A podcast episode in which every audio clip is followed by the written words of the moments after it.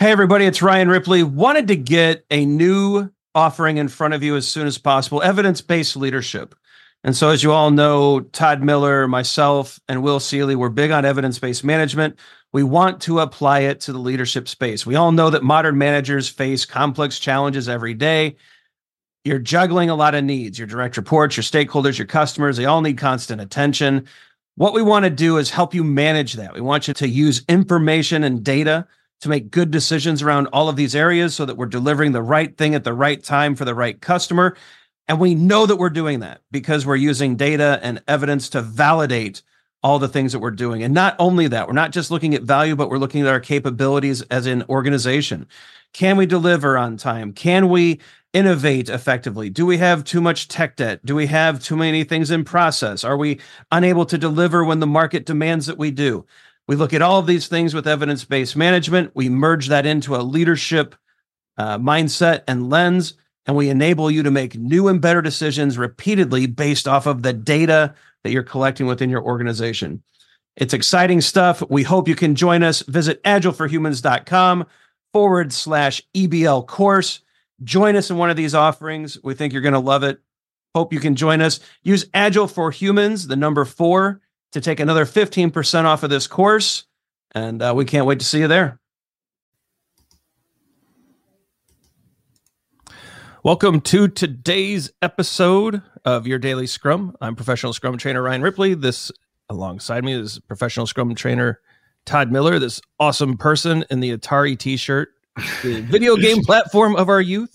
I remember Atari, man. Tank. Remember that? I do game. remember Tanks. Awesome yeah. game. Yeah. Well, today, Todd, we have a viewer question. Actually, we are, I think we are stacked with viewer questions. So we are. I think we're stacked like 20 to 30 questions deep from viewer questions, which is awesome. Keep them coming. Yeah, we're loving the interaction. If you have questions, leave them below somewhere in this comment section. It's somewhere around here in space.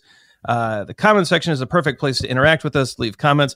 Look, what we're trying to do with this show is answer your burning questions about Scrum to help you get better using the framework and to ultimately help you and your team solve really complex problems. So leave your questions, check out the daily videos, hit that subscribe and like button so that you see every time we leave a new video here on the YouTube channel. Mm-hmm. But today's question, Todd, we got a, a, a fun question. How does a Scrum Master protect the Scrum team? Yeah, um, uh, can I? I'm going to be straight up about this one. This question annoys me a little bit, Ryan. well, can I?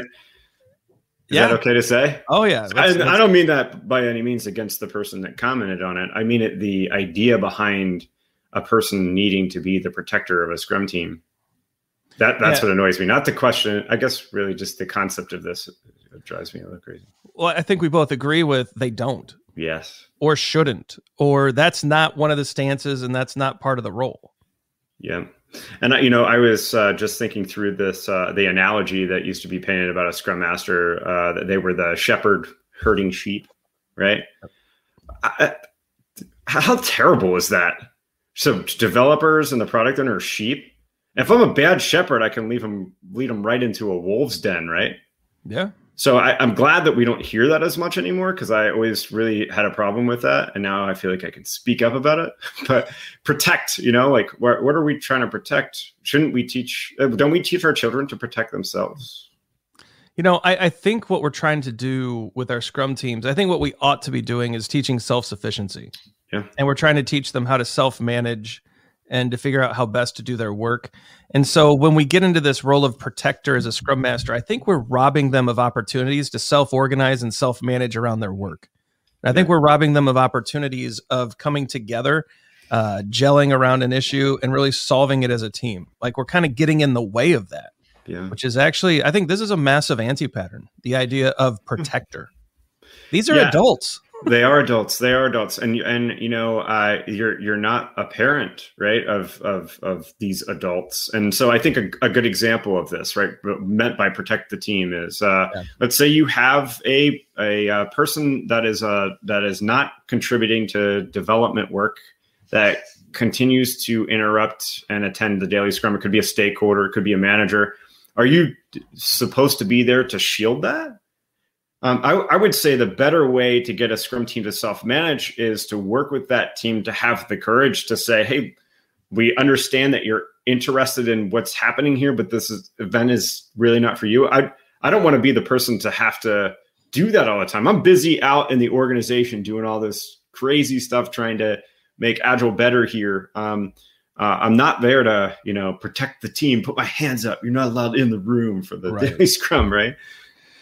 Yeah, yeah, no, I I agree. Whenever I hear this this language of protector of team, and I I have the same reaction, and it's a it's a significant anti pattern. I think it's one that causes uh, reliance on a scrum master, which I think listeners of of our of the podcast and of these videos and of our conference talks and readers of our book all know we are very much against uh, that reliance on the scrum master. What happens if you know Todd and I like vacations? Mm-hmm. Like we like leaving and we disappear for a, a, couple weeks at a time. And what happens to our scrum teams if we're not there? Do they suddenly fall to attack and are they uh, unable to take care of themselves? And and of course, you know that's not what we want here. That's not what we're mm-hmm. after. And so I, I think it's important to keep this this idea in perspective that you're not a team protector. Uh, you're there to re- remove impediments. You're there to coach and mentor and teach and train and be a change agent in the organization. But as far as a, a human shield, uh, let's put that one down and yeah. let's empower people and let's teach people how to solve their own problems and how to become self sufficient and how to self manage their work. And I think in the long run, we end up with much stronger teams.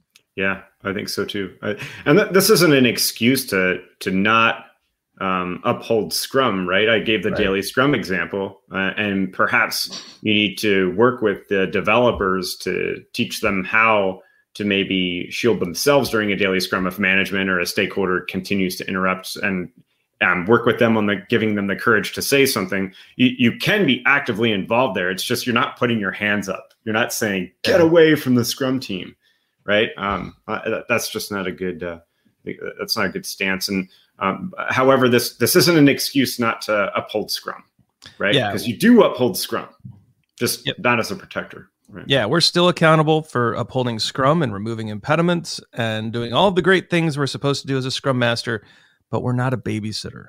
Yeah, right. Right. We're not there to to right. keep a little one safe.